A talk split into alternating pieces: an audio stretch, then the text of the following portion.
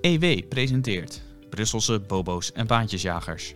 De EU-politiek feitelijk, kritisch en onafhankelijk geduid door Jelte Wiersma, onze correspondent in Brussel. Alleen als mijn plan slaagt, maakt de mensheid een kans. Dat zei Frans Timmermans woensdag 14 juli over zijn ambitieuze plannen om de Europese Unie klimaatneutraal te maken. Zijn die grote woorden op zijn plaats? Of overschat Timmermans zichzelf? We gaan het bespreken met onze EU-correspondent Jelte Wiersma. Ook hebben we het over een pikante uitspraak van het Poolse Constitutionele Hof, die een bommetje legt onder de Europese rechtsorde. Tot slot aandacht voor een fundamentele vraag. Wat is de Nederlandse strategie in de EU eigenlijk? Gesprekstof genoeg weer in deze nieuwe aflevering van Brusselse Bobo's en Baantjesjagers. Mijn naam is Matthijs van Schie. Goed dat u luistert naar een nieuwe podcast van EW. Jelte, hartelijk welkom. Hallo. Hoe we wonen, hoe we werken, hoe we ons verplaatsen, alles verandert. Dat zei eh, Frans Timmermans woensdag toen hij eh, zijn gigantische pakket aan klimaatplannen presenteerde in Brussel. Hoe heb jij daarnaar gekeken? Nou, niet verrast, uh, maar wel uh, verbijsterd.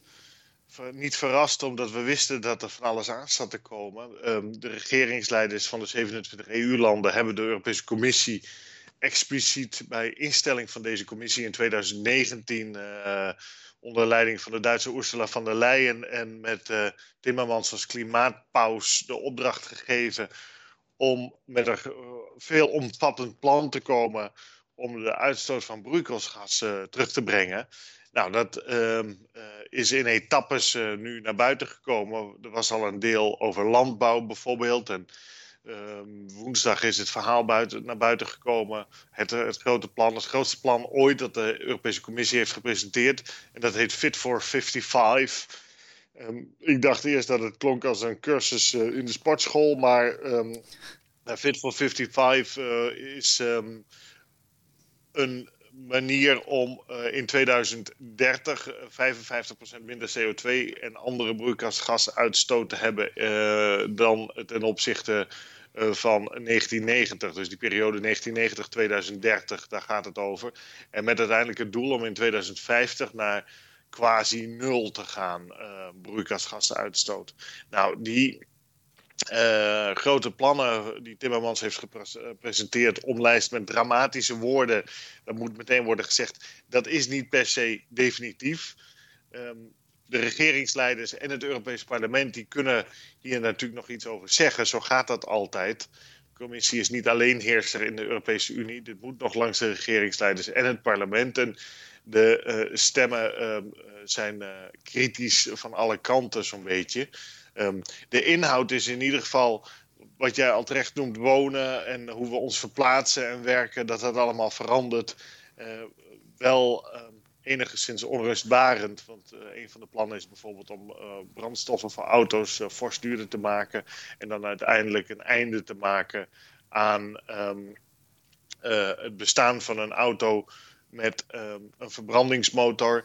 vliegen wordt duurder gemaakt met een belasting. Er komt een CO2-heffing als het aan Timmermans ligt op uh, producten die buiten de Europese Unie worden geproduceerd en die naar de Europese Unie worden geëxporteerd. Uh, nou, huizen moeten verplicht uh, van de fossiele brandstoffen af. mensen die nu op olie of op gas hun huis verwarmen, die kunnen hun spullen straks wel weggooien. Dat moet van staatswegen er straks worden uitgebroken als het aan Timmermans komt ligt. Nou, zo gaat het maar door. Het is een totale ingreep in uh, de wijze waarop energie wordt uh, opgewekt uh, en geconsumeerd. En er hangt een enorm prijskaartje aan, waarvan het precieze cijfer niet duidelijk is. Maar het gaat heel veel geld kosten. Dat zegt Timmermans ook. Het gaat wel pijn doen.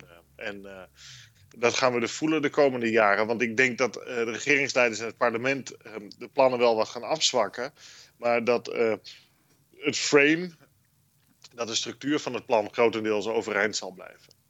Ja, wij zijn bij EW altijd uh, kritisch uh, geweest op dit plan. En jij noemt het nu ook weer onrustbarend. maar als ik dan toch even advocaat van de duivel ga spelen. voorstanders zullen zeggen, kijk naar het extreme weer momenteel in Limburg, België, Duitsland.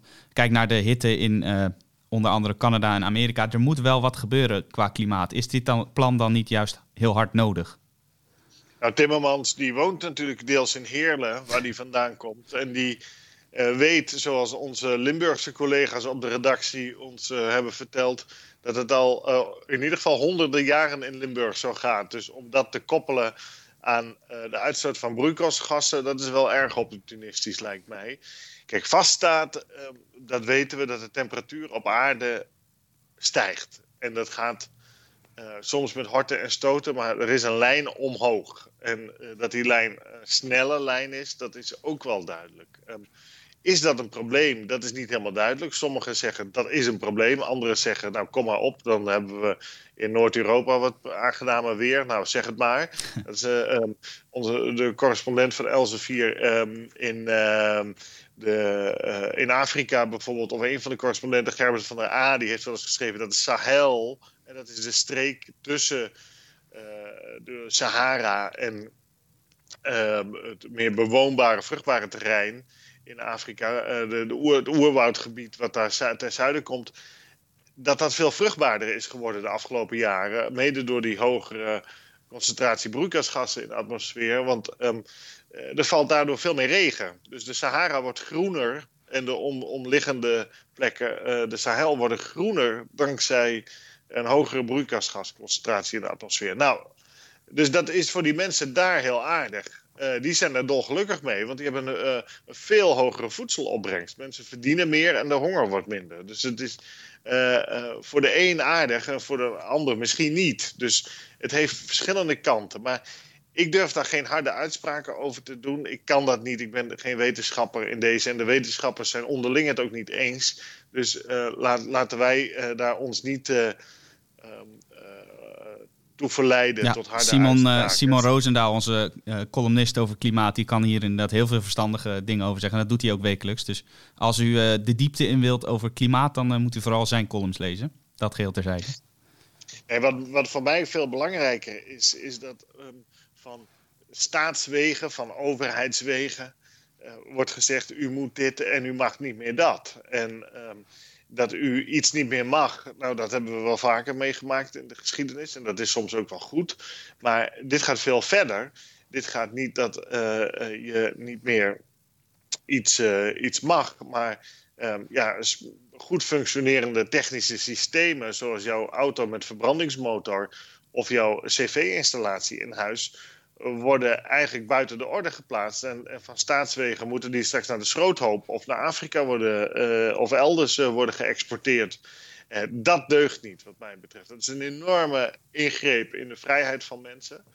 Um, twee, ja, het, het, gaat nooit werken, want de Europese Unie kan helemaal geen zogenoemd klimaatbeleid voeren. Waarom niet? Dus, nou ja, omdat de uitstoot van de Europese Unie eh, landen samen, de 27 samen, dat is zo'n 6,4 en anderen zeggen 6,6 procent van de totale broeikasgasuitstoot van de wereld. Dus 6,4 tot 6,6 procent. Dat is verwaarloosbaar. Europese Unie-landen stoten gewoon heel weinig broeikasgassen uit. Eh, en zelfs als de Europese Unie niks uit zou stoten, andere landen eh, in de wereld, en dan spreek ik vooral over Afrika en uh, Azië, ja, die trekken zich helemaal niks aan van uh, internationale afspraken over de beperking van de broeikasgasuitstoot. Daar uh, wordt in razend tempo, en dan heb ik het vooral over India en China, waar samen bijna de helft van de wereldbevolking woont, uh, kolencentrales neergezet. maar ook gasturbines worden daar massaal geplaatst om met Russisch gas te draaien en gas vanuit de, de golfstaten. Dus als vermindering van broeikasgassen uh, al zou helpen om um, kennelijke drama's in het klimaat te voorkomen, dan uh, kan Europa dat niet doen. De Europese Unie kan dat niet doen. Dus je houdt mensen voor de gek als je zegt van dat je klimaatbeleid voert. Wat Frans Timmermans natuurlijk zegt, dat hoor je ook aan die uh, nogal ambitieuze uitspraak van hem, dramatische uitspraak ook, is dat de Europese Unie als uh, misschien wel meest welvarende deel van de wereld uh, hierin een voortrekkersrol moet nemen, het goede voorbeeld moet geven. Hoe kijk jij daar tegenaan? Ja, nou ja, als de Europese Unie een voor, voorbeeldrol uh, en een voortrekkersrol wil pakken, dan kan dat natuurlijk wel. Maar gebruik dan je gezonde verstand en zeg dan: kijk, we hebben prachtige techniek. Dat heet de splitsing van het atoom, beter bekend als nucleaire energie die daaruit kan worden opgewekt. Dat werkt fantastisch.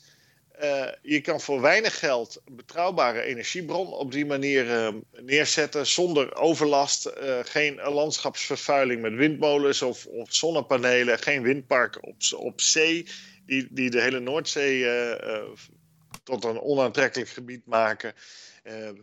geen subsidies hoeven daar massaal tegenaan. Als je alle geld die nu wordt uitgegeven in die energiesector uh, wegstuurt eh, van de flauwekul van de zonnepanelen en de windmolens, want dat, dat levert gewoon heel weinig op relatief naar de kerncentrales, dan heb je binnen no time nul, nul broeikasgasuitstoot. Uh, of nagenoeg nul broeikasgasuitstoot. Dus de technieken die er zijn om het goedkoop en praktisch en, en intelligent te doen, die wordt niet gebruikt. Die wordt expliciet niet eens genoemd in de klimaatplannen van Timmermans en Samson. Dat verbaast niet helemaal, want Duitsland uh, heeft een grote vinger in de pap in dat, dit klimaatplan. Uh, mevrouw Ursula von der Leyen is er erg voor. Die heeft het ook eigenlijk een beetje weggehaald bij Timmermans. Samsom is natuurlijk uh, oud Greenpeace-activist. En die is um, fysicus die speciaal is gaan studeren om alles te leren over het atoom, zodat hij het kon gaan bestrijden. ja, die, die mensen die heb je er ook bij. Um, dat is toch jammer. Um, dus, eh, maar wat, wat werkt, wordt niet gebruikt. En dat is wel erg, uh, erg raar, vind ik. En het is ook zo gek. Er zijn allerlei technieken um, uh, die worden min of meer verboden door deze plannen. Kijk, de verbrandingsmotor wordt eigenlijk buitenspel gezet. Terwijl mijn auto rijdt bijvoorbeeld op LPG. Ik ben een keer bij Neste geweest. Dat is een Fins oliebedrijf. Die hebben in Rotterdam een fabriek. Daar maken ze biodiesel en bio-LPG. Dan kan je dus uh, prachtig, op, op die, uit afval wordt dat gemaakt. Dus je kan uit afval verbrandingsstoffen uh, maken voor jouw verbrandingsmotor. Waar je perfect op kan rijden. Waar geen uitstoot is, want die diesel die is doorzichtig. Dat ziet eruit als water. Dat is niet zwart, zoals de diesel die je nu tankt. Uh, die LPG is uh, doorzichtig. Dat is een gas natuurlijk, maar als je het uh, samen perst, dan is het ook doorzichtig. Dat, er, er komt niks uit jouw uitlaat. Dus waarom zou je die techniek, die al meer dan 100 jaar bestaat, die verbrandingsmotor, op de manier zoals we hem in onze auto's hebben, buitenspel zetten. Dat snap ik niet. Dat, ik, ik begrijp dat niet. Uh, waarom zou je dat doen? En, uh, een elektrische auto is wel aardig, maar dat werkt alleen maar op het moment dat je uh, die energie voor die elektrische auto uit een bijvoorbeeld nucleaire reactor haalt. Maar niet als je dat haalt uit allerlei andere verbrandingen, zoals hout, dat wordt verbrand. Dat mag volgens Timmermans en consorten wel als duurzame energie gaan gelden. Dus dan rij je met je auto op hout als elektrische auto en dat is dan duurzaam en dat mag dan wel en dat is dan goed. Terwijl als je op bio-LPG rijdt, uh, dan ben je het haasje. Nou, ja. Dat klopt. Daarvoor hoeven geen bossen te worden gekapt, zoals bij biomassa het geval is bijvoorbeeld. Nee, nou, nou, ze zeggen wel, we, je mag alleen houtafval gebruiken voor uh, je biomassa-centrale, voor de houtstook. Maar goed, dan nog komt er CO2 bij vrij. Dat, dat, komt elke keer naar voren bij allerlei onderzoeken. Dat is niet zogenoemd klimaatneutraal. Hè? Dat is niet, beter gezegd, dat is niet broeikasgasneutraal. Dus dat, dat, dat kan al niet werken. Ik heb ook de, de kersenboom in mijn tuin gehakt. En die groeit wel weer aan. Uh, omgezaagd en omgehakt. Maar die, die groeit wel weer aan. Maar ja, als ik hem in de kachel nu verbrand. dan uh, voordat die boom al uh, weer terug is gegroeid. en die CO2 is weer eens opgeslagen. dan ben je wel weer een jaar of 10, 15 verder. Dus. Um, als die klimaaturgentie zo groot is, en die, dat is hier volgens Timmermans en, co., ja, dan, dan is dat geen deugdelijke kwestie. En dan heb je natuurlijk de huizen uh, van het gas af. Ja, de meeste huizen, zoals we weten, kunnen niet verwarmd worden zonder fossiele brandstoffen. Dat gaat gewoon niet. Uh, die huizen zijn te oud, te, slecht te isoleren. Je mag uh, heel veel huizen wel bijna plat gooien wil je, en opnieuw opbouwen. Wil je die isolatie op een hoger niveau brengen, dat bijvoorbeeld een warmtepomp of andere zaken voor die verwarming kunnen gaan functioneren. Dus wat, wat haal je je mee op de hals? Je krijgt echt totale drama's. Er kan nu in Nederland bijvoorbeeld al geen huis worden gebouwd wegens die stikstof, ja. waardoor, waardoor, mensen ja, geen plek meer hebben. Ehm, ik, en, en er is geen toekomst eigenlijk meer voor mensen dan hier in ieder geval. En ehm, de kosten die dit allemaal met zich meebrengen voor huishoudens, maar ook voor bedrijven, voor ondernemers, die zijn zo enorm. En uh, nou ja, deze, deze, plannen komen van mensen die nog nooit in het bedrijfsleven hebben gewerkt ook. Ja, dat, dat moet je, te zien. Moet je, uh, ja, dat is te zien. Dat is te zien. Die uh, hebben volgens mij een idee hoe, het, hoe, het cent, hoe de centen moeten worden verdiend. En dat is ook zo raar als je kijkt naar dat de Partij van de Arbeid, want daar zijn deze heren van, dat is de partij uh, die toch opkomt voor de arbeider. Nou, de arbeider die komt er niet goed uit hier uh, hoor. Um, nee, die verliest straks zijn baan en die uh, moet ook nog meer voor de energierekening gaan betalen. Nou ja, ja zoiets ja. Dat, dat, ik, dat, ik weet niet hoe het helemaal gaat uitpakken, maar uh, daar ziet het, uh, het ziet er niet florissant uit. In ieder geval, het is wel duidelijk, uh, als je hoort wat er gebeurt, dat Timmermans eigenlijk binnen huis veel sceptischer is dan hij publiek heeft laten, laten weten. Dat is wel interessant. En dat vonden Leyen en Samson juist erg zitten te duwen van dit moet allemaal gebeuren. Maar het is niet een gelopen race hoor. Binnen de Europese Commissie heeft een derde van de eurocommissarissen heeft gezegd: wij willen officieel aangetekend zien dat wij hier tegen zijn. Hmm.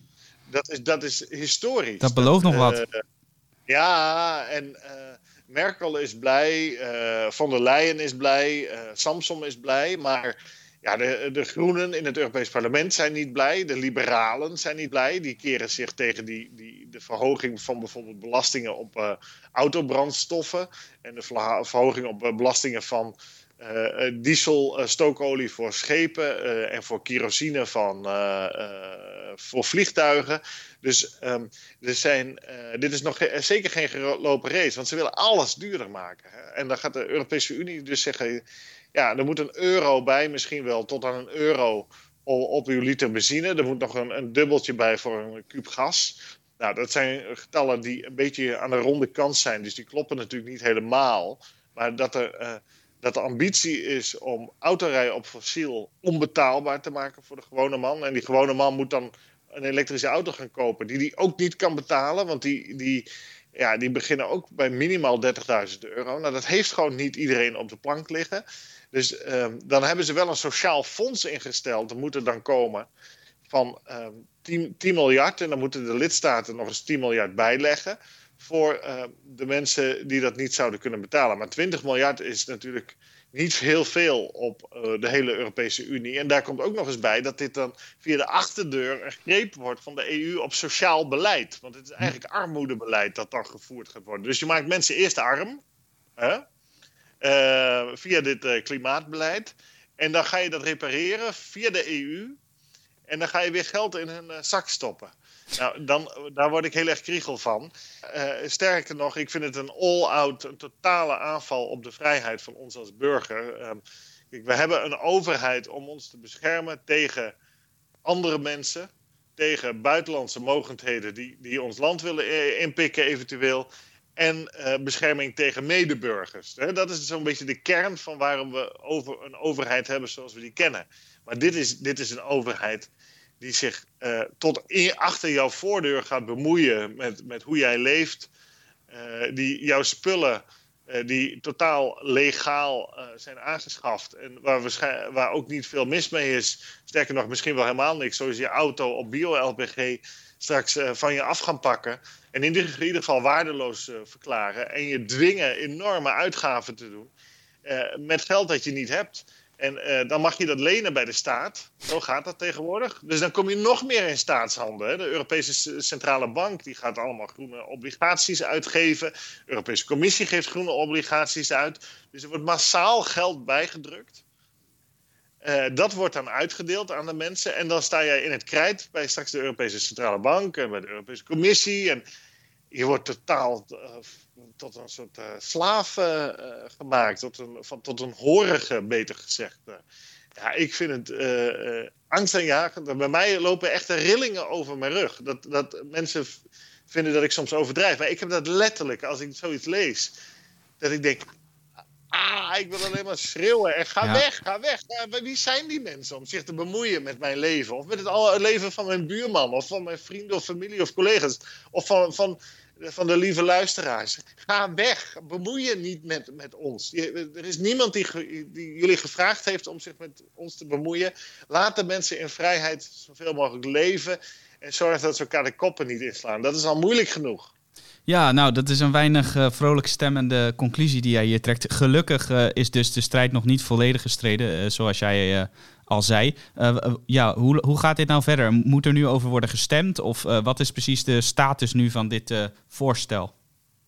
Ja, wat er dan altijd gebeurt als de commissie een voorstel heeft, dan gaat het in de trialoog. Dan gaan commissie, parlement en raad van regeringsleiders, dus dat is minister-president Rutte in uh, ons geval in Nederland, die gaan met elkaar uh, in onderhandeling. Uh, dat doen ze niet letterlijk direct, maar dat doen dan diplomaten en afgevaardigden. Die gaan dan met elkaar ehm, onderhandelen. en dan krijg je dus alle opvattingen van alle nationale regeringen. En dan krijg je de opvattingen van de verschillende fracties in het Europese parlement, groepen moet ik eigenlijk zeggen. En dan de opvatting van de Europese Commissie. En uh, ja, wat er dan meestal gebeurt, is dat uh, uh, hier en daar zaken worden aangescherpt. Dat wil het parlement vaak. en hier en daar zaken worden afgezwakt. Dat willen de regeringsleiders vaak. Maar wat ik al eerder zei, kijk, je ziet wel vaak degene die de pen vasthoudt, die bepaalt toch de toon van de muziek. Er wil wel iemand eens een keer, um, um, ik moet eigenlijk zeggen, niet de, niet de toon van de muziek. Diegene die de pen vasthoudt, die, die heeft toch het frame zeg maar, op papier gezet. Dus dat is het eerste punt waar iedereen om gaat heen onderhandelen. Uh, en in die zin denk ik wel dat um, een heel aantal van de belangrijke punten die de commissie heeft neergezet, uh, dat die overeind gaan blijven. Misschien in afgezwakte vorm. Uh, maar desalniettemin in afgezwakte vorm is het wat mij betreft al angstaanjagend genoeg. Nou, we blijven in de gaten houden hoe zich dit uh, voortzet. Maar uh, dat het uh, niet direct de goede kant op lijkt te gaan, dat staat wel vast. We blijven het volgen. Ook jouw opvolger René van Rijkenvorsel die gaat het volgen. Want als u het nog niet weet, per 1 augustus keert Jelte terug naar Nederland. Om over allerlei Nederlandse kwesties verslag te doen. En dan neemt René van Rijkenvorsel het stokje van jou over in Brussel. Uh, laten we dan even naar het volgende uh, onderwerp gaan, dat eigenlijk de afgelopen week het gesprek domineerde daar uh, in de EU-gebouwen. Polen. want de rechter heeft in Polen uitspraak gedaan over een langlopend conflict met de Europese Unie over de rechtspraak al daar. Um, kun je even kort uitleggen waar die kwestie over ging? Even de herinnering opfrissen en dan vervolgens ook toelichten wat die uitspraak is? Jazeker. De, Poolse regering, um, onder leiding van de conservatieve partij PiS, uh, Recht en Rechtvaardigheid, die heeft een uh, soort uh, commissie ingesteld. Die als een tuchtraad, moet je je voorstellen, fungeert om het Pools grondwettelijk tribunaal, je mag het geen hof noemen, tribunaal, um, als het ware onderzoekt, bekijkt en bespioneerd en nog zo wat. Nou, eigenlijk is dat een machtsgreep geweest van die Peace-partij om dat tribunaal onder directe politieke invloed van hen zelf te zetten. Want in uh, uh, deze tuchtcommissie, zou je kunnen zeggen, deze overzichtsclub, zitten allemaal Peace-getrouwen. Die zijn daar neergezet. Nu heeft het Europees Hof van Justitie gevonnist dat dat niet mag. Dat het politieke beïnvloeding is. En uh, nu heeft het Poolse tribunaal, datzelfde tribunaal dat dus onder zeg maar curatele staat van de PiS-partij, heeft gezegd: ja, dat kan dus niet, want de, dat is een inbreuk op de Poolse grondwet, wat het Europees Hof van Justitie doet. Het illegaal verklaren van onze, onze constitutionele praktijken. en daarom gaan wij dat terzijde schuiven. Nou, dat is een beetje ingewikkeld misschien, maar er ligt een hele fundamentele en heel begrijpelijke kwestie aan ter grondslag. Die is: zijn de nationale uh, grondwetten superieur aan de uitspraken van het Europees Hof van Justitie? Of is het Europees Hof van Justitie superieur aan nationale wetten in hun uitspraken, ook als dat de grondwet betreft? Nou, die vraag die speelt eigenlijk al decennia in de Europese Unie. En dan meer specifiek rond uh, het Duits Constitutioneel Hof. Duitsland heeft een grondwet En die grondwet die schrijft allemaal zaken toe die wel mogen, niet mogen en hoe de Duitse democratie georganiseerd is en waar de macht ligt. Nou, dat, die Duitse grondwet die heeft een hoeder en dat heet het Duitse Constitutioneel Hof, het Bundesverfassungsgericht. En het Duitse Constitutioneel Hof, dat, um, ja, dat kan eventueel vonnissen uh, dat uh, een uitspraak van het Europees Hof van Justitie in strijd is met de Duitse grondwet. Ja, en dan, wat dan? Uh, Wie heeft er dan voorrang, kort gezegd? Ja, wie heeft de voorrang? En dat is een heel lastige vraag om te beantwoorden. Want de rechtsorde zoals die in de Europese Unie bestaat, op een aantal vlakken, niet op strafrechtengebied bijvoorbeeld, dat is nationaal, maar op, als het gaat over allerlei conflicten over de interne markt, dat ligt allemaal bij uh, uh, het Europese Hof van Justitie. Dat is de hoogste rechter in de Europese Unie. Althans, bijvoorbeeld vanuit Nederlands perspectief. Nederland heeft geen constitutioneel hof. Nederland heeft geen grondwet waaraan rechters mogen toetsen. Nederland heeft een grondwet waar alleen maar de Tweede Kamer in geest naar moet handelen. Uh, maar, maar, Nederland heeft wel expliciet gezegd: alle internationale verdragen en hoven staan, gaan boven nationaal Nederlands recht. Nou, dan is het duidelijk. Hè? Dus ja. het Europees Hof van Justitie gaat altijd boven een uitspraak van een Nederlandse rechter of altijd, kan altijd een Nederlandse nationale wet illegaal verklaren als, die, als het Hof van Justitie in Luxemburg zegt dat is in strijd met het Europees recht. Dat is in Nederland, uh, tussen Nederland en de Europese Unie is dat helder. Maar tussen Duitsland en de Europese Unie is dat dus niet helder. En tussen Polen en de Europese Unie ook niet. Nou, die Duitse kwestie die speelt dus al veel langer. Polen is natuurlijk pas sinds 2004 lid van de EU. In de, eh, eh, heel vaak is gezegd dat de Europese Unie kan nooit een federatie of een republiek of een confederatie of hoe je het ook maar wil noemen worden. Omdat het Duitse constitutioneel hof uiteindelijk een keer gaat zeggen tot hier en niet verder. Want uh, hier gaat de integratie in de EU te ver. En dat botst met het Duitse, de Duitse grondwet. Dat, dat dreigden ze natuurlijk al even te zeggen met dat uh, corona-herstelfonds een paar maanden geleden. Maar dat is inmiddels van de baan, hè? Daar heb ik toen ook over geschreven. Je ziet dat het Duitse grondwettelijk hof langzamerhand speldenprikken gaat uitdelen en gaat zeggen, bijvoorbeeld over de opkoopprogramma's van de Europese Centrale Bank. Uh, nou, mag dat wel? nou, eigenlijk mag dat helemaal niet. Het is, allemaal het is eigenlijk allemaal illegaal hoor, wat er gebeurt. Maar goed, het Europese Hof van Justitie die, die stempelt daar elke keer uh, een mooie stempel met een EU-vlaggetje op en zegt: nee, dat is allemaal prima en zo. Dat is helemaal in de geest van de euro en de Europese Unie. Terwijl in de verdragen expliciet staat dat dat het allemaal, allemaal niet mag. Maar goed, de Europese Unie gaat wel vaker. Je eigen regels mag je breken. Zo is het, zo is het. Uh, maar het Duitse Hof heeft al uh, daar gezegd: van nou, dat mag eigenlijk niet. En u moet het veel beter uitleggen, allemaal, als Europese Centrale Bank. Nou, dan heb je het volgende gehad, het corona-herstelfonds, waarbij de Duitse grondwettelijk hof ook heeft gevonnist al in een, en in een soort tussenvonnis heeft gezegd van, nou, we weten niet of dit mag, maar we gaan er voorlopig niet voor liggen. Maar uh, we komen nog met een vonnis later in het jaar, over, definitief over of dit niet botst met onze grondwet. Want van het corona-herstelfonds wordt voor het eerst collectief geld geleend in de Europese Unie. En de, de, de vraag is of dat volgens de Europese verdragen wel mag. Nou, het Europese Hof van Justitie zegt altijd ja, dat mag. Want die zijn voor meer EU-integratie. Maar het Duits Grondwettelijk Hof zegt nou, dat weten we nog niet helemaal. Dus eh, de zaak, uh, ik heb er vaker over geschreven, is heel boeiend, vind ik. Want uh, het is een kwestie zoals die in de Verenigde Staten ook bekend is natuurlijk. Waar je een, een, nationale grondwet hebt en elke staat heeft zijn grondwet. En dat botst wel eens.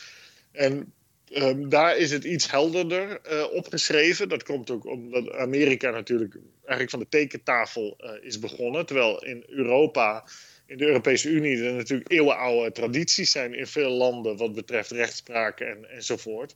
Dus, uh, maar hoe dit gaat uitpakken, dat wordt aardig. het kan natuurlijk zijn dat zo'n Duitse constitutioneel hof uiteindelijk op zijn rug gaat liggen. Maar voorlopig um, uh, zijn het de Polen die de, met de bal vandoor gaan. En als eerste een harde grens hebben getrokken en gezegd van... Ja, Hof van Justitie, u gaat hier niet over. En als u denkt dat u hier wel over gaat... en dat denkt u, want u doet hier een uh, uitspraak over, u vonnist hierover... dan negeren wij dat vonnis. En ja, hoe dit nu gaat uitpakken. sommigen die zeggen al, het is een juridische exit van Polen uit de Europese Unie. Um, ja, zo kan je het inderdaad bekijken. Dit speelt natuurlijk ook tussen Hongarije en, en de Europese Unie, de, dit, soort, dit soort conflicten. Je zou kunnen zeggen dat een, um, ja, een deel van die Europese rechtsorde op deze wijze aan het afbrokkelen is. Maar je kan niet zeggen dat het Europees Hof van Justitie daar zelf niet heel erg zijn best voor heeft gedaan. Dat die rechtsorde afbrokkelt door uitspraken te doen, vonnissen al decennia lang pro meer EU-integratie, terwijl in de verdragen vaak expliciet stond dat dat helemaal niet de bedoeling was. Uh, dus die verdragen die dan democratisch door de regeringsleiders met elkaar zijn afgesproken. Dus in die zin moet je, uh, kon je erop wachten dat, dat een keer dat botste. want er is niet, niet, heel veel democratische rugdekking voor het Europees Hof van Justitie. En uh, ja, hoe dit nu gaat uitpakken, ik ben heel benieuwd. Het, er wordt elke keer gedreigd natuurlijk in Polen, tegen Polen met andere zaken, ook met het korten van subsidies en zo. Maar dat is nog niet zo makkelijk hoor, want er zijn allerlei veto's in de Europese Raad van Regeringsleiders. En bijvoorbeeld Hongarije zal dat nooit toestaan dat Polen wordt gekort, want dan uh, gaan, gaat Hongarije zelf ook gekort worden. Dus um, de, de wagen die natuurlijk al eigenlijk decennia met die Europese integratie door uh, het zand rijdt, uh, moeizaam vooruit en vaak vastzittend, die lijkt nu wel helemaal uh, te zijn vastgelopen. en um, hoe dat nou komt, dat gaan we zien. Het wordt heel spannend. Ja, jij noemde net al even Hongarije. En in dat verband is het misschien aardig om even een statement van de Europese Commissie te noemen van donderdag 15 juli. Uh, die heeft namelijk gezegd: wij starten een uh, inbreukprocedure uh, tegen Hongarije vanwege de homowet, waar we het twee weken geleden uitgebreid over hebben gehad, en tegen Polen vanwege de zogenaamde homovrije zones. past dat ook eigenlijk in deze spanning die je ziet wat betreft Brussel versus Oost-Europa, om het maar even zo te noemen? Jazeker, dat kan je natuurlijk zo zeggen. Dit is wel een beetje een andere kwestie natuurlijk. Dit is. Um maar, uh, want dit gaat over de rechten ook van andere EU-burgers om zich bijvoorbeeld vrij te bewegen binnen Polen. Uh, of uh, het Hongaarse onderwijs, waar verplicht op scholen ehm, nou, moet onderwezen dat een, gezin bestaat uit een vader en een moeder en kinderen, een, een heteroseksueel gezin. En dat over homo's uh, en ook transgenders enzovoort, dat daar geen onderwijs moet plaatsvinden. Nou, ik vind dat ook een beetje gek hoor, dat Hongarije dat doet. je kan natuurlijk, ik ben erg voor diversiteit, zoals jij weet. scholen moeten dat toch vooral zelf bepalen, zou ik zeggen. hoe zij hun kinderen willen onderwijzen. En dan kunnen de ouders kiezen wat voor programma's zij aan hun kinderen willen voorschotelen. Of zij wel of niet dat hand in hand lopende homo's in schoolboeken voorkomen. Uh, um, of, of dat ze dat wel willen. Dat, ja. Dus dat, dat, eh, dat Hongarije dat per wet aan alle scholen oplegt, dat deugt niet helemaal. Wat mij betreft. Um, maar um, ja, deze zaak zal ook weer voor het Europees Hof van Justitie komen. Want dat is het gevolg van een inbreukprocedure. En dan gaat het Hof van Justitie in Luxemburg, die gaat weer vonnissen.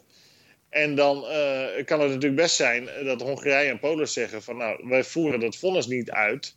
Nou ja, dan is het wel totale oorlog. Dus dan gaan we kijken hoe dat gaat uitpakken. Maar uh, duidelijk is dat um, uh, wat wel vaak imperial overstretch wordt genoemd in het Engels. de Europese Unie is natuurlijk een Duits-Frans imperium, een Duits-Frans rijk. Duitsland en Frankrijk tellen en de rest is bijzaak. En Nederland ook, wij, tellen niet mee, wij hebben niks te zeggen. Uh, en uh, die, die imperial overstretch, dat zie je dus nu. Dat de Slavische landen, orthodoxe landen, ja, die botsen met een aantal waarden op waarden die Frankrijk en Duitsland hebben omhelst. En, en dan is het armpje drukken, oh, wie is de sterkste? En um, het zou me niet verbazen als um, ja, dit leidt tot een langzame scheiding der geesten tussen de twee. In ieder geval tussen West-Europa en Oost-Europa. en hoe dat gaat uitpakken, dat weet ik niet. want kijk, de Europese Unie is een raar construct natuurlijk met, met drie cultuurgebieden. Noordwest, protestants, liberaal zou je kunnen zeggen. Zuid, Zuid-Europa, meer katholiek, patriarchaal, meer collectivistisch, gericht op de familie. En dan heb je natuurlijk de Slavische en ook orthodoxe volkeren in het oosten, die, die hun geschiedenissen hebben, die ook weer patriarchaal zijn, maar die ook weer um, een, een, geschiedenis hebben met grotere angst voor Rusland bijvoorbeeld. En een, een grotere, gro heel grote nadruk op het belang van het gezin, de familie. Um, dus hoe, terwijl in Noordwest-Europa meer het individu uh, belangrijk is, ja, hoe je dat aan elkaar wil uh, lijmen, dat is in de Verenigde Staten van Amerika al heel lastig. Um, en uh, in de Europese Unie um, zie je dat datzelfde probleem opdoemt. in de, de, VS heb je bijvoorbeeld nou ja, dat abortus door de hoogste rechter is goedgekeurd en dat dat dan in alle staten mag zijn. Maar in heel veel staten zeggen de regeringen van nou wij willen die abortus niet. Nou ja, er komt misschien weer een zaak voor de rechter bij het uh, Hoge Rechtshof in Amerika om die zaak te herroepen. En dan is het weer aan de staten om te bepalen of abortus wel of niet mag. Uh, nou ja, dat, de, precies dezelfde kwesties, morele kwesties, ethische kwesties, die heel erg cultuurgebonden zijn, die zie je in de Europese Unie ook uh, naar voren komen. En er wordt geprobeerd alles in één mal te drukken. En ik heb altijd gezegd, dat lukt niet. Als je dat doet, dan ploft de boel uit elkaar. Als je de druk op gaat zetten, dan ploft het uit elkaar. Ja, en dat is natuurlijk met Brexit al gebeurd. En ik denk dat dat uh, op een of andere manier op lange termijn met uh, Oost-Europa ook kan gebeuren. Dat, maar hoe en wat, dat, dat weet ik niet. Dat, ik heb geen glazen bol. Ja. Al denk jij soms van wel, maar Nou, inderdaad. Je, je zei het net al, het dreigt te gaan ontploffen. Nou, jouw kennende zal dat dan ook gaan gebeuren in de toekomst. De vraag is een beetje wanneer. In ieder geval spannende tijden in de Europese Unie. En zoals jij vorige week ook al voorspelde, weer de glazen bol, is het een allerminst saaie zomer tot nu toe in Brussel. Dus we houden dat de komende weken in de gaten. Hey, laten we tot slot nog even hebben over een onderwerp dat we vorige week net hebben gemist. dat werd kort nadat wij de podcast hadden opgenomen, werd er een rapport gepubliceerd door de Commissie Europese Economie. En dat gebeurde naar aanleiding van een artikel in EW van Adriaan Schout, onderzoeker aan Klingendaal en hoogleraar. Um, wellicht is het goed als jij eerst eventjes uitlegt wat voor commissie dat is, die Commissie Europese Economie. En wat er precies uit dat rapport is gekomen dat ze hebben geschreven. Ja, die commissie Europese Economie is ingesteld door uh, minister van Financiën van CDA Wopke Hoekstra op verzoek van Pieter Omtzigt, die Kamervragen stelde naar aanleiding van het stuk van hoogleraar Adriaan, Schout in september 2020 bij Elsevier. En Schout zei van, ja, er moeten opt-outs komen. Nederland moet taboe eraf halen dat Nederland overal aan meedoet wat betreft EU-integratie. En dan wees hij specifiek op het corona-herstelfonds, waar dus voor het eerst geld geleend gaat worden collectief in Nederland. Nou ja, zeker zo'n 20 miljard euro naar bijvoorbeeld Italië en andere landen gaat uh, brengen. Um, hij zei ja, dat, um, daar, daar moeten, in dat soort gevallen moeten wij als Nederland een opt-out bedingen. wat zoiets betekent als we doen niet mee. Nou, uh, Omtzigt heeft dat ingebracht. Die was ook kritisch over dat corona-herstelfonds. Hoekstra heeft dus een commissie ingesteld. Onder leiding van Roel Beetsma, hoogleraar in Amsterdam. Deze Beetsma is trouwens CDA-adviseur. Maar ja, zo gaat dat in Nederland. Uh, een CDA-Kamerlid stelt een vraag aan een CDA-minister. En die benoemt dan een CDA-commissievoorzitter. Nou, de VVD zat natuurlijk ook in die commissie met de helaas overleden Hans van Balen. Daar zaten nog een aantal mensen in, zoals Katrien de Vries, die erg euro-enthousiast is um, en aan de Bocconi Universiteit in Milaan doseert. Um, deels ook betaald wordt door de Europese Unie, dus wie betaalt bepaalt. Zo gaat het natuurlijk in, in de wereld. En dan heb je nog Barbara Baarsma van de Rabobank in Amsterdam. Een vrouw die ik nooit heb kunnen betrappen op enige originele gedachte. maar goed, die, die zit er dan ook in, in zo'n club. En, en Lex Hoogduin natuurlijk, die ooit bijna minister, of, president van de Nederlandse Bank werd, maar dat uiteindelijk niet werd. En hoogleraar is te Groningen. Nou, deze club um, die heeft een, vier voorstellen gedaan en vier strategieën voorgesteld die Nederland zou moeten volgen voor een coherent, coherente positie binnen de Europese Unie. Ja, laten we even kort langslopen, die, die vier mogelijke strategieën. Ja, ik heb ze hier op papier. Ze hebben gezegd van er is een lichte variant, die betekent dat Nederland alleen maar mee, wil doen als er meer markt is. Uh, hè, dus het openbreken, verder openbreken van de EU-markt en andere markten. Ehm, maar dat Nederland niet meedoet aan het gemeenschappelijk schulden maken, herstelfonds of andere transfers. En dan heb je de keuze meerdere snelheden. Dan doet Nederland alleen verdere integratie met financieel degelijke landen zoals Duitsland. En dan is er keuze drie gestaagd door. Dat is eigenlijk uh, de EU en de eurozone blijven zoals ze zijn. Niet veel meer integratie, maar ook niet uh, eruit, op delen eruit. En dan heb je keuze 4, volledige EU-integratie met een EU-begroting, EU-belastingen en nou ja, zeg maar al het geld wat we hebben naar Italië sturen. dat is dan het verhaal. en zij zeggen, ja, wij maken vier coherente strategische keuzes. En eigenlijk moet de regering met, twee, met de Tweede Kamer één strategie kiezen. En als je die strategie kiest, dan volgt uit die strategie een aantal logische posities die Nederland in moet nemen in de Europese Unie. Want, zeggen zij, en dat is ergens wel waar, Nederland heeft nu geen opvattingen over de Europese Unie, want um, uh, er wordt elke keer overvallen door uh, feiten die gecreëerd worden door anderen. Uh, en die feiten zijn dan dat Frankrijk en Duitsland met een plan komen en Nederland reageert daar dan op. Maar uh, uh, de hoofdmoot van dat plan blijft overeind en wordt wet. Uh, en crisis, zoals met de eurocrisis, de Griekse crisis, de bankencrisis, de migratiecrisis. Er zijn de hele tijd crises die, die deels zijn, zijn gecreëerd door die Europese Unie zelf, door slordige integratie. En daar moet dan op gereageerd worden, daar moet een pleister dan geplakt worden, althans, dat is dan de bedoeling. Uh, en dat leidt dan ook tot meer integratie. Dus een crisis en, laten we zeggen, Frans-Duitse voorstellen leiden tot meer integratie. En Nederland heeft eigenlijk geen plan en die reageert daarop. Dus loopt achter de feiten aan, echt. Ja. Dat is het. Nou, ja. Dat is niet helemaal waar. Maar um, wat, uh, een paar dingen kloppen niet in het verhaal van deze commissie. Eén, zij uh, gaan ervan uit dat de EU ehm, en de euro uitstekend zijn voor Nederland. En, um, en de optie, de strategische positie uit de Europese Unie en uit de euro staan er niet bij. Of uit de euro bijvoorbeeld staat er niet bij en in de EU blijven. Dat had er natuurlijk wel bij gemoeten.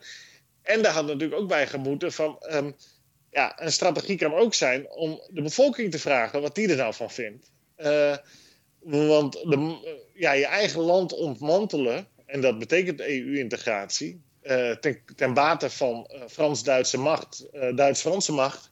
Dat is nogal wat, lijkt mij. Het lijkt me wel dat de burgers van Nederland daar iets over mogen zeggen in directe vorm. Ja, en dat ontbreekt ook. Een referendum over die vier opties, plus dan nog de twee die jij noemt, dat is misschien wat veel, zes keuzes. Maar je zou inderdaad een, een referendum voor meer of minder EU-integratie kunnen voorstellen.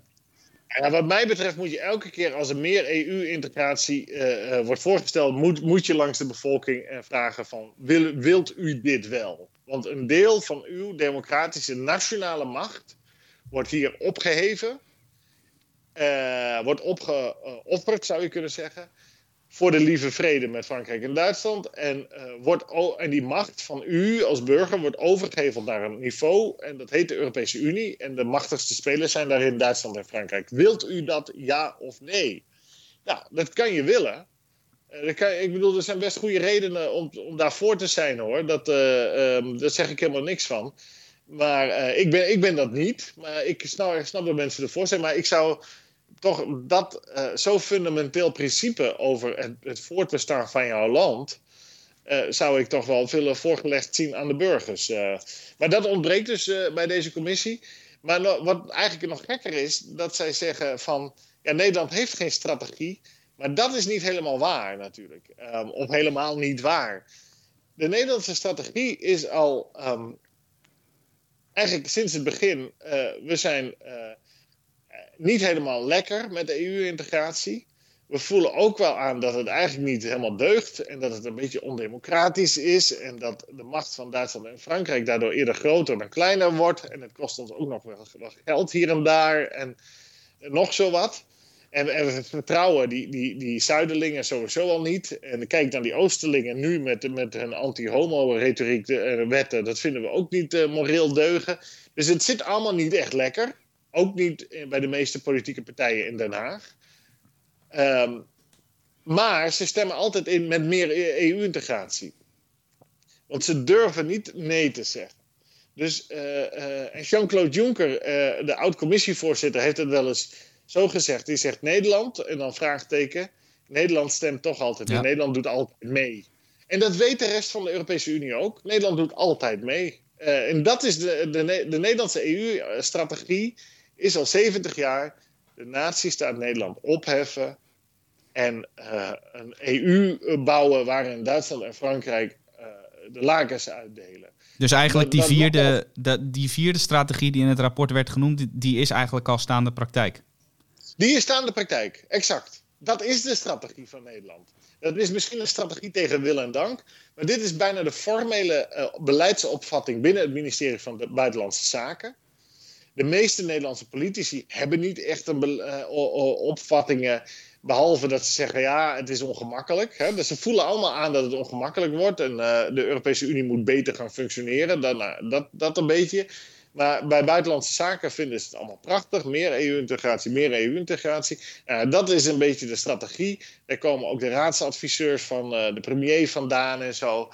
En bij buitenlandse zaken, of excuus, bij financiën, daar zaten altijd meer de sceptici. Maar die hebben ook altijd met alles ingestemd. Uh, en tegenwoordig zitten daar steeds meer D66'ers. Nou, die vinden dat allemaal ook wel mooi. Integratie, integratie, integratie. Dus um, ja, als de politici elke, elke dag bijna wisselen in de Tweede Kamer, wat helaas het geval is, um, en, en je durft niet nee te zeggen, uh, ja, dan is jouw strategie uh, eigenlijk de strategie zoals die door de ambtenaren wordt voorgelegd. En die strategie is meer integratie. Nou ja dat, uh, daar heeft onze commissie Beetsma, zoals ik het maar heb genoemd, uh, niet zo heel veel over gezegd. maar zoals je weet, dit soort commissierapporten zijn altijd om een discussie dood te slaan en niet om een discussie open te breken. Dat, maar ja, wie, wie weet dat Omtzigt dit rapport aangrijpt om in de Kamer een debat te agenderen hierover. En te kijken uh, of, uh, of er een soort uh, langjarige strategie gebouwd kan worden. Wat wel hier zich ook wreekt, is natuurlijk um, in een land zoals of Frankrijk heb je al een eeuwenoude strategie eigenlijk. En die, die, die hele politieke en ambtelijke klasse die is opgeleid aan dezelfde universiteit zo'n beetje. En die hebben dezelfde reflexen. En um, dat heeft Nederland veel minder of niet. Nederland heeft wel één strategie: handel en internationale veiligheid. Dat is het, maar dat is het wel zo'n beetje. Maar meer, heel veel meer geopolitiek denken zit er ook niet in. Dat zit niet in de mensen. Die hebben. De een heeft in Groningen economie gestudeerd, de ander heeft filosofie in Nijmegen gestudeerd, zeg maar. Daar zit niet een coherent blok van, laten we zeggen, SP'ers, GroenLinksers tot dan Forum mensen, PVV en alles wat ertussen zit die een soortzelfde primaire reflexen hebben. En dat heb je in een land zoals Frankrijk wel. Ja, dat zit gewoon niet in ons land, in de structuur waar, waar, uh, hoe, hoe, wij zijn. En uh, um, uh, dat, is, dat is wel een kwetsbaarheid. dus in die zin is het heel goed dat er nagedacht in, wordt over een strategie. Ik zou zeggen, je hoeft maar één strategie te hebben. Voor elke overdracht van macht aan de Europese Unie, schrijf een referendum uit. En dan heb je een duidelijk ja of nee. Uh, en ik denk dat het dan heel vaak een nee wordt. En dan kies je, kiest de bevolking eigenlijk de strategie van de opt-outs. Zoals Adriaan Schout die heeft voorgesteld. En zoals Beetsma en consorten die als een van de strategieën uh, voorkouwen. En je kan zelfs nog een terugtrekkende beweging maken. Dat je vraagt van moeten wij voort met deze euro? Um, uh, of moeten wij uh, daar een stapje terug in doen? Maar uh, we weten zeker dat dat nooit gaat gebeuren, of niet gaat gebeuren. Die referenda komen er niet, want elk referendum over de EU levert een nee op. Want de, de, burgers willen het niet. De meerderheid van de Nederlanders wil niet wat er gebeurt. Maar de meerderheid van de politieke en ambtelijke klasse wel. die willen Nederland als het ware opheffen binnen die, en laten opgaan in een Frans-Duits Rijk. En ja, het referendum is afgeschaft door diezelfde mensen die, die niet willen dat de burgers iets te zeggen hebben. Dus het is een gedane zaak in die zin, Matthijs. Nou. Al die strategische rapporten kunnen de prullenbak in. Wij gaan op in dat Frans-Duitse Rijk. En nou ja, dat is dan maar zo. Ja. Ik had al een twitteraar, een twitteraar die, die, die wil nu naar Engeland verhuizen. Dus um, nou ja, of dat echt waar is, dat weet je nooit. Um, maar ehm, misschien krijg je nog ooit eens een exodus. En dan heb je niet klimaatvluchtelingen, zoals Frans Timmermans zegt. Maar dan heb je dus nazistaat-vluchtelingen. Mensen aan wie de nazistaat ontnomen is die dan vluchten naar landen die nog wel een natiestaat uh, zijn. Dus ehm, de Engelsen dachten door Brexit minder immigratie te krijgen. Maar het kan zomaar zijn dat er veel meer mensen straks met als bootvluchteling de Noordzee oversteken. Om asiel in uh, Engeland aan te vragen uit het Duitse-Franse Rijk. Dus uh, laten we het niet hopen, maar wie weet. Ja, nou. Ehm, hoe weet je dat toch allemaal weer aan elkaar te knopen? Het is onafvolgbaar. Het is alleen niet zo vrolijk stemmend dit keer. We zijn aan het einde gekomen van deze podcast. En om toch nog met een vrolijke noot eruit te gaan, wil ik graag zeggen dat ons dubbeldikke zomernummer in de schappen ligt. als u nog geen abonnee bent op EW, dan kunt u dat dus in de supermarkt, de boekwinkel of via onze website bestellen. Er staat onder andere een essay in van Jelte over waarom Nederland een van de meest eigenaardige landen is van Europa. Dat is een leestipp, dus haal dat zomernummer vooral in huis. Ja, ga met uw V8 op benzine, uw V8-motor op benzine eh, naar de supermarkt of naar de betere boekhandel of de kiosk. Ga naar huis, dan steek de haard aan, doe de, warmte, uh, de verwarming voor het zwembad aan en uh, ga heerlijk Elsevier lezen. Dat, het kan nu nog. Het zijn de laatste, laatste jaren dat u nog kunt genieten van een knapperend houtvuur, een ronkende automotor. Dus doe dat vooral. Nou, tip ook nog van Jelte voor deze zomer. Laten we vooral hopen dat het zo warm wordt dat we niet per se haardvuur nodig hebben. Dat lijkt me toch voor in de zomer niet het ideaal. Maar inderdaad, als het, het is hartstikke koud, man. ja, nee, dat bedoel ik. Ik zeg, laten we, laten we hopen dat er, dat er wat opwarming komt in dit geval, in deze zomer. Zodat we het haardvuur niet nodig hebben. Maar of het nou bij het haardvuur is of zonder haardvuur, haal dat dubbel dikke zomernummer dus in huis. En u kunt natuurlijk voor het laatste nieuws, achtergronden en opinies nog steeds terecht op onze website ewmagazine.nl. Nou Jelte, we zijn dus eh, aan het einde gekomen van deze podcast. Hartelijk dank. Graag gedaan. En uh, aan alle luisteraars het beste gewenst en graag tot de volgende keer. Hartelijk dank voor het luisteren naar de podcast van EW. Wilt u niets missen? Abonneer u dan in uw favoriete podcast-app, bijvoorbeeld Spotify of iTunes, door te zoeken op EW. U kunt ook luisteren op onze site via ewmagazine.nl/podcast.